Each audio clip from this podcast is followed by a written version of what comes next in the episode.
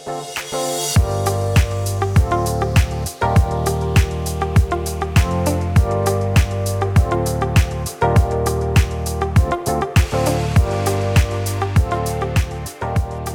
välkomna till ett nytt avsnitt av Högräntepodden. Det är jag som är Stefan Westfeldt. Och jag är Gustav Andåker i vanlig ordning. Men idag har vi även Dag med oss från Sustainax. Tack, tack. Vill du presentera dig själv, vem du är? Ja, jag är en ESG-analytiker som eh, har en historia i eh, capital markets som jag jobbat hela livet. Eh, så vi närmar oss snart 30 år. Men de sista, det är väl på fjärde året nu som jag jobbar med ESG inom kapitalförvaltning. Just det, varmt välkommen. Tack. Men Dag, det, det står ju mycket om ESG runt om i finanspressen och sånt. Och många undrar nog, vad är det egentligen? eh, ja, det är eh, en rad olika saker. Mm. Men eh, vi kan ju börja med det som är vår specialitet. och det är ESG-riskanalys. Och det handlar om att förstå hur ett bolag har risker inom miljö, socialt och inom ägarstyrning. Mm. Utifrån en lite standard approach, vilken sektor de finns i. Och så tittar vi på vad bolaget själv gör för att minska sin risk inom de här områdena. Och så försöker vi lista ut för att hjälpa våra kunder med att framställa vilka risker som finns kvar efter att bolaget själv har, har åtgärdat det som de kan. Just det. Så alla bolag har en viss eh, ESG-riskprofil utifrån sin verksamhet. Är man ett finansbolag så har man kanske mer sociala risker och är man ett eh, fastighetsbolag så har man mer eh, gröna risker. Ja, och det är ett väldigt viktig aspekt inom ESG-risk och det är väsentlighet eller materiality som vi också kallar det på gott engelsk. Mm. Olika ESG-faktorer har olika viktighet för olika sektorer. Alltså det, de, de, de eh, tar med sig olika riskaspekt som eh, är beroende på vilken sorts aktivitet man har som kan ha olika eh, effekter på framtida kostnader mm. till exempel. Mm. Så att, vad, vad, kan då ett bolag som ett fastighetsbolag göra för att eh, minska sin, eh, sin ESG-risk? Ja, om man tar till exempel fastighetssektorn så eh, är ju miljöfaktorerna viktiga. De är tunga. De har ju ofta stora byggningsmassor eh, som är eh, svåra och det tar lång tid att ställa om till gröna byggnader. Eh, men vi vet ju till exempel att kanske många av framtidens hyresgäster de vill ha energisnåla bostäder, energisnåla kontorer. Så det är ju en jätteviktig risk. Den sektorn har ju också stor exponering genom val av byggmaterial. De stora karbondioxidutsläpp till exempel i produktion av cement. Så de har ett stort ansvar och de står ju också för stora delar av, eh, av världens karbondioxidutsläpp. Cirka 20 procent av globala utsläppen kommer därifrån. Ja, så om fastighetsbolagen ställer om så kan det ha en stor inverkan, positiv inverkan på framtida karbondioxidutsläpp. Mm. Och därför är det också en risk för de fastighetsbolagen som inte gör så gott de kan jämfört med de som tar stora tilltag. Just det. Och hur kan då ett finansbolag reducera sina ESG-risker? Ja, um, det är ju så att för finanssektorn överlag så är de miljömässiga uh, riskerna lägre än till exempel uh, för fastighetsbolag. Uh, I finanssektorn så väger governance risk mycket mer. Men det betyder inte att de inte har miljömässiga risker. Eh, när det gäller en bank eller kapitalförvaltare eller ett försäkringsbolag så tittar vi ju på deras egna aktivitet. Men vi ser ju direkt att det är kontorsaktivitet, de har ju lite utsläpp. Men däremot så har de, är de med och finansierar. Det kan vara genom deras uh, egna investeringsportfölj eller genom fonder till exempel som deras kunder investerar i. Så det är viktigt för finansbolagen att de har koll på vilken verksamhet de är med och finansierar och vilket avtryck och därav vilken risk de har i de här portföljerna. Just det. Men utifrån eh, nu pratar vi om finansbolag här senast. Som investerare tänker jag att nu pratar vi om governance som du var inne på senast. Det är det som är kanske den största faktorn för, för finansbolagen. Jag som investerare och ska försöka ta hänsyn till det här. Hur skulle jag kunna förutse risken med penningtvätt som vi vet några av Skandinaviens största banker har råkat ut för de senaste åren och blivit bötfällda för också. Hur, hur ska man som investerare kunna få med sig det om inte finansen och så ser det? För det handlar om att ta bort risken, det är det jag pratar om och tänker på. Ja, just när det gäller penge, pengetvätt så eh, det första vi tittar på som ESG-analytiker är vilket ramverk har en finansinstitution för att motarbeta detta? Det är till exempel riktlinjer. Vilka riktlinjer finns? Vi går in och kollar på riktlinjerna om de är publika, vilket de borde vara. Och så gör vi en, en assessment för att förstå om det här är bra riktlinjer eller ej. Och så tittar vi på i vilken grad de utbildar sin personal i de här riktlinjerna. Mm. Och då vill vi helst ha någon, något måltal, någon KPI så de kan berätta för oss hur stor andel av relevant personal har fått utbildning i detta. Relevant personal är då de som kan få ha exponering till sånt. Just det. Så, och gör man allt det här bra så vill det ha en, ganska, en, en liten positiv effekt på uh, governance-delen uh, när vi gör en scoring på detta. Men det är en sak som all världens ESG-analys inte kan förutse och det är fraud. Så om banken har någon, någon otrogen tjänare internt som vill bryta systemet så är det alltid möjligt. Just när det gäller eh, de problemen med penning, eh, penningtvätt som man har haft i de baltiska staterna så är det ju så att eh, en, till exempel en svensk bank som har en aktivitet i ett land som kanske är, är känt eller reputate, har någon ryk, rykte om att det kanske det finns lite mer av de här riskerna än vad det finns i hemmamarknaden. Så måste de ju ha mycket tätare kontrollstrukturer. Så kan man säga att man ska ha maxkontroll över allt på det här segmentet och det är väl rätt. Men nu visade sig att det var ju inte hemmamarknaden de fick problem. Så man lär ju kanske ha tagit lite för lätt på det. Så då kan man säga att en ESG-analys av Swedbank för fem år sedan, eller nu när det bröt ut det hela, tre år sedan, då det hade inte upptäckt penningtvättskandalen. Men det faktum att de var aktiva i Baltikum borde ha ökat riskskåren för Swedbank och Danske. Om man hade ökat riskskåren är jag inte säker på, men det hade i alla fall varit värt en kommentar från en ESG-analytiker. Mm. Nu har jag inte själv gjort en ESG-analys av Swedbank eftersom det inte är vårt segment. Eh, men eh, eh, det är ju en stor nordisk bank så min gissning är att de har allt i orden när det gäller riktlinjer. De har allt i orden när det gäller träning av personal på de här områdena. Så så sätt skulle jag nog vilja gissa att en ESG-analytiker som har analyserat bolaget inte såg detta komma. En annan sektor som är eh, spelsektorn. Ehm, där har man ju alltid hävdat att men det här är ju passar ju in i en grön framtid så att säga. Folk sitter hemma, man reser inte, man gör inte av med massa koldioxid och så vidare. Men när jag pratade med dig om det för några månader sedan så sa du att nej men så mycket servrar som behövs för att hålla, igång de här spelen så är det inte så liten miljöpåverkan som man skulle kunna tro, eller? Det är ju faktiskt så att eh, jag läste någon om att Snapchat till exempel dagligen för att folk i världen sitter och tittar på kattvideos konsumerar ungefär lika mycket energi som ett, ett eh, kärnkraftverk. det är inte klokt alltså. Nej. Och då pratar vi bara Snapchat? Bara Snapchat.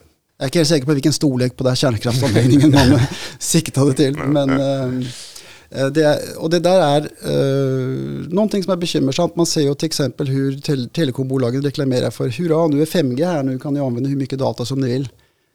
Ja, mm. men det kommer med en miljökostnad. En annan fråga, hur, ett oljebolag, kan ett oljebolag få ett högt ESG-score? Ja, det kan det. Eh, när man tänker på oljebolag så tänker man nästan bara på E, ett ESG.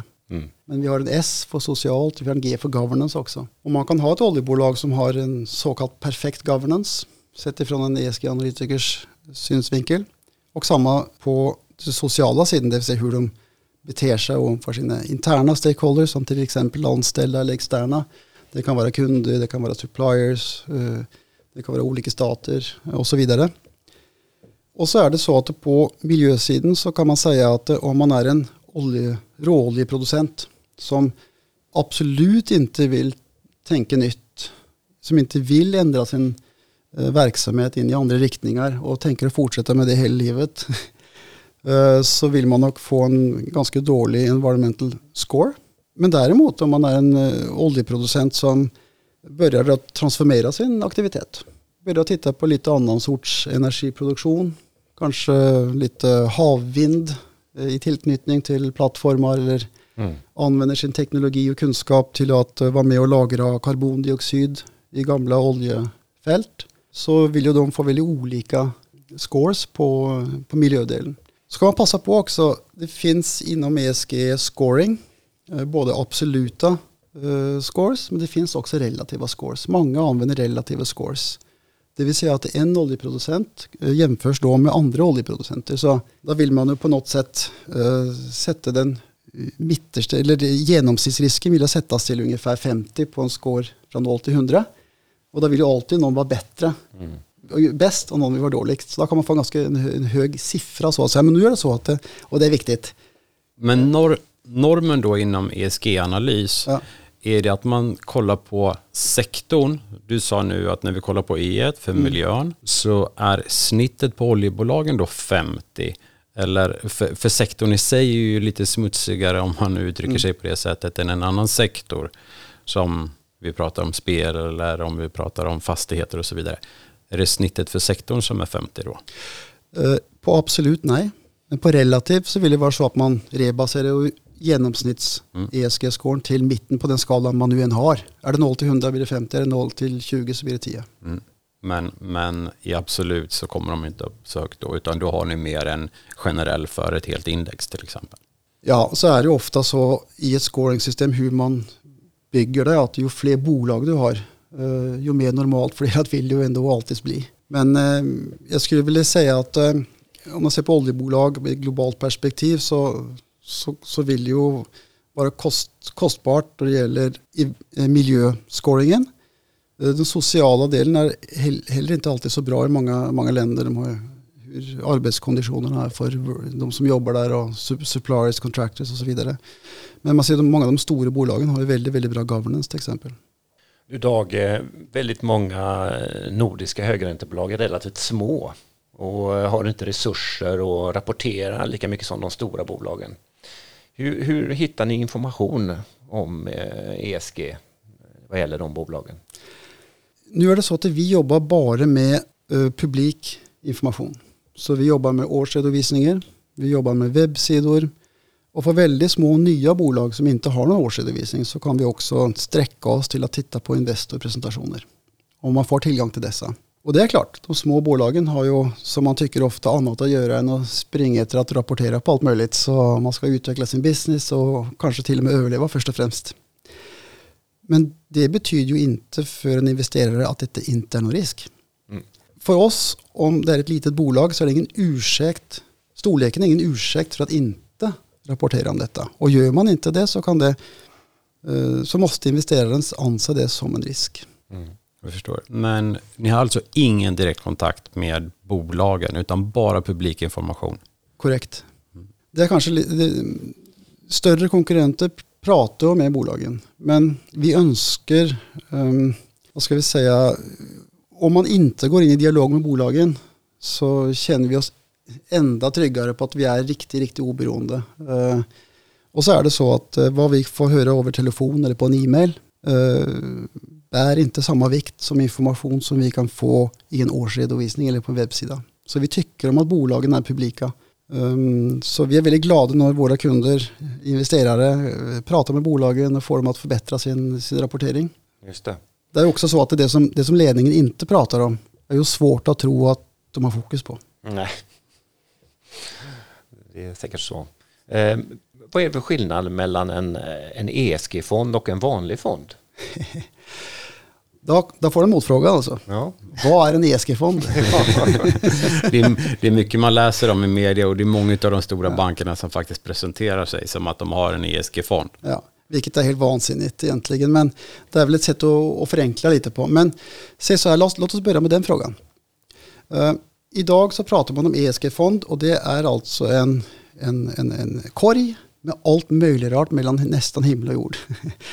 Det kan vara helt från den mest extrema um, impactfond uh, med lite altruistisk hållning. Man investerar i projekt som gör att det ska bli bättre levekår för människor utan att önska att ha någon finansiell avkastning. Hela vägen ner till en fond som söker att maximera sin um, riskjusterade uh, avkastning. Som kanske bara exkluderar uh, gamingbolag. Mm. Så här samlar man ofta äpplen och päror hela vägen. Det blir aldrig bra, det är sällan bra. Men så för att gå, återgå till frågan. Um, vad som någon kallar ESG-fond är egentligen en helt vanlig fond. Mm. Mm. Så kan vi vända på det. Ja. Man pratar om ESG-integrering väldigt ofta. Och då ska jag gärna vilja precisera vad man egentligen menar och det är ofta ESG-risikointegrering. Om man går vidare från ESG-riskintegrering som en klassifikation av någon ESG-fond så finns det en massa andra saker eh, som kommer in i den korgen. Till exempel som man är van med från många år tillbaka för många fonder pratar man om exkluderingar till exempel. Exkluderingar som kan vara normbaserade, alltså human rights, barnarbete, sånt som man inte vill investera i. Och då pratar man om bolag som har bevista problem inom området eh, och som man då säljer ut eller inte investerar i om man vet om det. Och så har vi andra strategier som kan vara till exempel aktivitet och sektorexkludering. Vi vill inte investera till exempel i tobak, alkohol, eh, fossila bränsle och så vidare. Eh, det finns också en mängd andra strategier som till exempel så säger man att i vår fond så ska genomsnittlig viktad ESG-score vara högre, om det är en bra score, än vad index har till exempel. Och så vidare. Så det finns en massor med olika fonder som kommer in i det här begreppet. Så jag skulle vilja säga så här, om man ser på vad en vanlig fond är. Mm. Eh, I dagens marknad, i Norden till exempel, så är, det ganska, så är det relativt vanligt att man har en, i botten någon exklusionsstrategi. Det har varit ganska vanligt under en relativt lång period. Ja. Det är ganska långt tillbaka man har pratat om just vapen, eh, pornografi och tobak. Ja. Det är ju något som vi har gjort länge och i vissa fall alkohol ja. också. Ja, så det ligger ofta i botten för, de, för nästan de flesta fonder i den mm. nordiska marknaden idag. Men så är det väldigt olikt vilka andra dimensioner som man lägger på toppen av detta. Som då tillsammans gör att man kallar det någon ESG-fond. Mm. Och där finns det ju en hel myriad med olika kombinationer eh, som teoretiskt sett skulle kunna finnas och som också finnas. Så det är en um, svåromtalad grupp och ger också grobund till en massa missförstånd och massa dåliga artiklar i tidningar. Hur ser du på att vissa fonder just väljer att exkludera en sektor till exempel? Anser du att de gör rätt eller fel utifrån ESG som vi pratar om idag? Jag skulle säga så här att eh, vem är det egentligen som exkluderar? Är det fondbolaget eller är det kapitalägaren som köper sig in i fonden? Fondbolaget vill ju erbjuda strategier som de tror kapitalägarna vill ha. För då förväntar man sig att få inflöde i fonden. Men i slutändan så är det ju kapitalägaren som bestämmer. Jag vill köpa ett fond som gör det här och det här och det här. Och så letar de till de hittar det fondet och så en god del andra metrics som man kollar på, lite mm. mm. performance-historia och vem som förvaltar fonden. Och, och, och, så väljer man. Men vad, vad ska jag tycka om det? Det är ju så att eh, en, någon utav dessa exkluderingar är ju etikbaserade. Så det sitter ju lite djupt i folk, vad man inte vill vara med och finansiera. Men så finns en annan sorts exkluderingar också och då pratar man om lite mer moderna exkluderingar som till exempel man exkluderar fossil, produktion av fossilt bränsle. Och då finns det ju en stor frågeställning och diskussion ute i marknaden. Ska man vara med som investerare och påverka? Kan man påverka lite mer som aktionär men kan påverka också som, som finansiell källa via företagsobligationer. Um, eller ska man bara sälja ut? För man inte vill vara med och finansiera det. Där finns det ju inget rätt svar egentligen. Så det får man på något sätt själv Jag tror det har varit en stor diskussion inom de svenska AP-fonderna hur just man ska förhålla sig till exkluderingar och inte. Eh, ehm, så att det, är en levande debatt det där. Att mm. helt lämna en sektor och säga vi tar inte i den sektorn och kanske inte helt rätt heller. Utan kanske att man eh, ska påverka de som gör det bästa jobbet och försöka få de andra att jobba lika väl. Vi har ju en modern händelse här också i och med kriget i Ukraina där det har varit väldigt emot att, att investera i, i vapentillverkare och idag så börjar man prata om att försvarsmaterial kan man minsann investera i. Det är ju, mm. I min värld är det väldigt svårt, för mycket ifs and buts och när händer saker, saker som vi inte tidigare har tänkt på på det sättet. Eh, så man missar en, en, en del av sektorexponering, eller vad man ska säga, för att det känns så tabu att investera i en vapentillverkare. Ingen som vill göra. Medan idag så är det kanske ingen av kunderna som skulle säga att det var fel då att, att investera i försvarsmaterial. Mm. Så, så då på något sätt blir det en negativ impact på investeringarna. Ja, jag, jag har ju följt den här debatten ja, med, med, stor intresse. Uh, och jag skulle gärna vilja lägga till några tankar. uh, för det första så är det så att uh, fonder som exkluderar vapenindustrin har ofte en slags en spetsat exkludering. Man har jo gjerne ekskludert kontroversielle vapen, til skillnad fra konvensjonelle vapen. Mm. Så til eksempel om man ser, uten å nevne navn, noen stor svensk fondforvaltere, blant de største kanskje, som bestemmer seg at nå skal vi kjøpe en stor eh, stake i Saab, så er det ingenting som de kan bes- bestemme over natten. Det betyder at strategin, altså fondsbestemmelsene, tillåter at de investerer i det. Så om de inte har investerat i det innan så har det jo mest eh, sannolikt varit fordi at man har sett det som et lite intressant investeringsobjekt. Men det er jo klart, en, et bolag inom eh, vapentillverkning nu i Europa har vel aldri hatt en så, skal vi säga, tyvärr lysande framtid som den tiden vi tyvärr nu går inn i. Med store spenninger, med store ønsker om å øke eh, sine budsjetter og sånt for å investere i vapen. Men du, ehm, ESG-analys, eh, en ESG-analys är bra för, för investerarna, men är det bra för samhället? Ja, det er en stor fråga. Eh, og der finnes det veldig veldig store misforstånd tyvärr der ute. eh, som mange av oss spesialister jobber med for å forsøke å sålla litt på de olika delarna. Men man kan tenke så her. For en investerare så er det jo bra å vite om hva skal jeg si, det hele riskbildet i et investeringsobjekt. Så man vil gjerne integrere ESG-risk Eh, i, sin, i sin process. Eh, på så sätt förvänta att man får, mycket, man får bättre eh, riskjusterad avkastning på tid. och så har vi ett problem idag och det är när bolagen jobbar med sin egen ESG-risk för att minska denna ved eh, masse olika åtgärder inom miljö, socialt och styrka som governance till exempel. Så tyvärr är det så på speciellt den miljösidan och sociala sidan att de framställer det som att de gör någonting bra för samhället och, och naturen. Vilket i och för sig kan vara rätt. Men det är ju inte det som är deras utgångspunkt. Deras utgångspunkt är att minska sin egen risk. Problemet det leder till är att det är investerare som läser den här kommunikationen köper in i bolaget för de tycker att bolaget är bra för de påverkar det väldigt positivt, det sociala och, och, och miljömässiga aspekter. Men jag skulle säga så här, om, för att komma tillbaka till frågan igen, om man jobbar med bolagen för att säkerställa att de minskar sin ESG-risk så betyder ju det att bolagen tar större och större hänsyn till sina stakeholders runt sig. Mm. Det- Och, och samhället är ju en del av stakeholders. Så man kan säga att eh, jo, eh, det är nog bra för samhället också. Men det vore bra om bolagen kunde vara lite ärliga. Kan jag korrigera det till ärligare? Men du, en fond som bara köper gröna obligationer och, och, och helt enkelt lutar sig tillbaka och säger att vi är gröna, vi gör vår ESG-analys genom att bara köpa gröna obligationer. Eller sociala obligationer, sådana finns ju också. Är det rätt att luta sig tillbaka då? Nej. Nej. Så här är det. Emittenter som emitterar enten en, en green bond eller en social bond har ju ett ramverk för detta. Hvor de definierar eh, på vilket sätt eh, finansieringen bidrar till något positivt inom det område de eh, hävdar.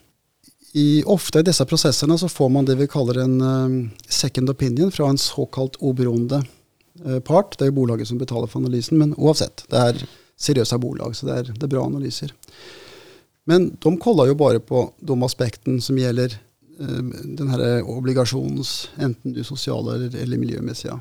Eh, mål, bidrag, hur det mäts och, och kvaliteten på systemen bak. och för du pratar om den specifika obligationen nu, eller hur? Ja. Inte för bolaget som stort. nei.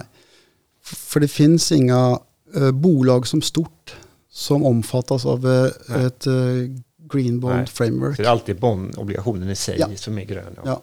Det, det handlar om flö, finansieringsflödet, begränsningarna, hur det ska användas, väldigt specifikt detaljerat. Men om du har en green bond så vill ju inte den på något sätt prata om vilka miljömässiga risker bolaget har.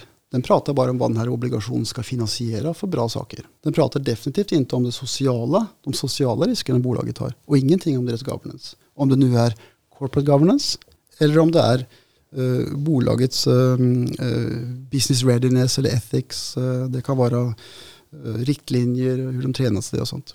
Så en, det vi kallar en, eh, för exempel en green bond framework second opinion kan aldrig ersätta en ESG-analys. Så även om man har en fond som bara investerar i green bonds eller social bonds så måste man ändå ha ESG-analys på varje innehav för att förstå sin ESG-risk.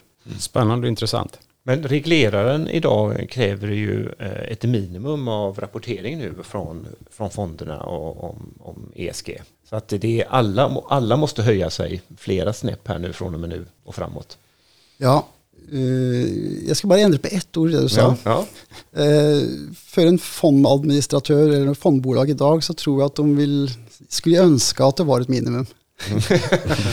Men om man ser på EUs eh, SFDR-reglering eller taxonomin, EU-taxonomin så ser man att det är inget minimum längre. Nej, nej. Det börjar bli väldigt, väldigt omfattande. Um, det är faktiskt så nu idag att ska man sätta upp en ny produkt som på något sätt ska hävda någon karaktäristik inom miljö eller socialt eller även strängare att man bidrar till eh, sociala och eller miljömässiga mål så måste man faktiskt se igenom hela regleringen så man kan förstå vad man måste rapportera på sen. För det är en fallgruva att man faktiskt inte eh, får till att rapportera på det som man hävdar i sina fonder. Så man måste säkerställa datatillgänglighet så man kan följa hela raden med eh, krav som kommer ifrån den här regleringen. Det här är ett väldigt svårt problem som många kapitalförvaltare har nu, särskilt med fonder som har existerat länge, som har en väl inarbetat eh, marknadsföringsstrategi och material som har kanske lite svårt med att stå upp för det som krävs nu. Mm. Men de bolagen som rapporterar och som du följer idag, tycker du att eh, gör de ett bra jobb? Ja, det ska vi ändå säga. Det här är ju ändå, de pratar ju ändå om saker som ingen pratade om för eh, kanske för de flesta för tre, fyra år sedan. Mm. Det finns fortfarande, fortfarande lång väg att gå. Nu är det så att vi är specialiserade på mindre bolag och privata bolag. Så de ligger ju gärna lite efter. Eh, men ehm, vi har, eh, jag tycker vi har börjat den nya säsongen nu. Med nya eh, 2021 årsrapporter och hållbarhetsrapporter som har kommit ut. Och vi får mer och mer lovnader om att det nu 2022, nu har vi fått tag i någon konsulent här, nu ska vi dra igång och komma med massa KPIs och nya åtgärder för att minska vår ESG-risk och vara mer transparenta. Så vi, så vi är eh, optimister. Mm.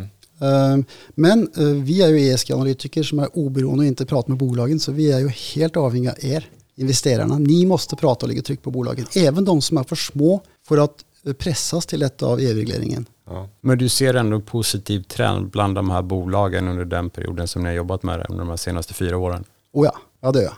Man, ja, alltså man fattar det att gör man inte det här så kommer det kosta mer kapital. Det blir högre spread om du ska ut med en, en yield bond till exempel.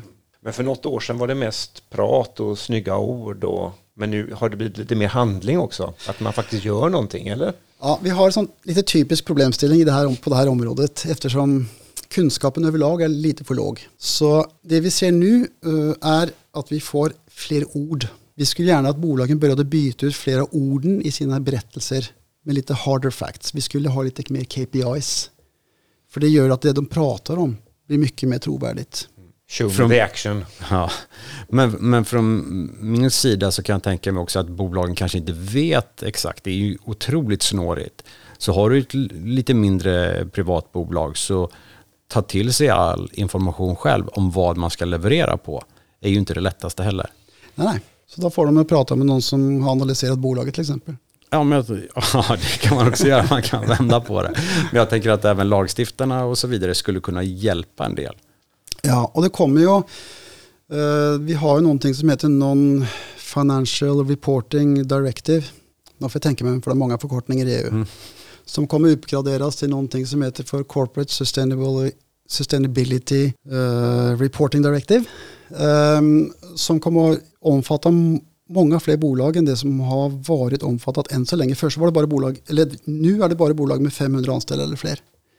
Eh, Men det kommer att bli många, många fler bolag. Alltså alla bolag som är listade till exempel kommer få detta kravet. Tyvärr så tar det lång tid innan det gäller småbolagen. Eh, lite osäker, men jag undrar på om det var 2026 som fristen var för de små bolagen. Men det finns en reglering i alla fall. Men när det här kommer eh, så vill ju eh, många bolag pressas och då vill ju publicera mer och tydligare. Och det lägger ju indirekt ett press på de små bolagen. För ska de vara med och finansiera sig i marknaden så kan inte storleken, eller skillnaden i, i, om hur de rapporterar om detta bli för stor. Om bolagen, mindre bolag inte vänder sig till eh, marknaden som vi kallar det, utan går direkt till banken. Tror du banken och bolag diskuterar sånt här vid långivning också? Och ja, det gör de. Eh, De flesta banker och, eller finansinstitutioner börjar nu att göra i sin egen ESG Risk Integration i sina eh, kreditprocesser.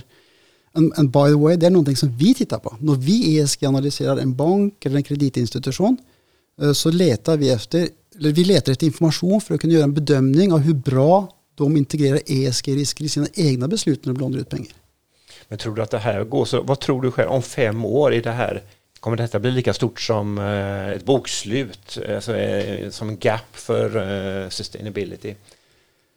Ja, jag står och funderar på om det redan är det egentligen. Mm. Mm. Man ser mer och mer integrerat uh, hållbarhetsrapportering. Många kanske hade det på sidan om och nu kommer det gärna samtidigt med uh, och integrerat då i, i årsredovisningen. Mm. Tack ska du ha Dag, det här var jätteintressant att få ta del av.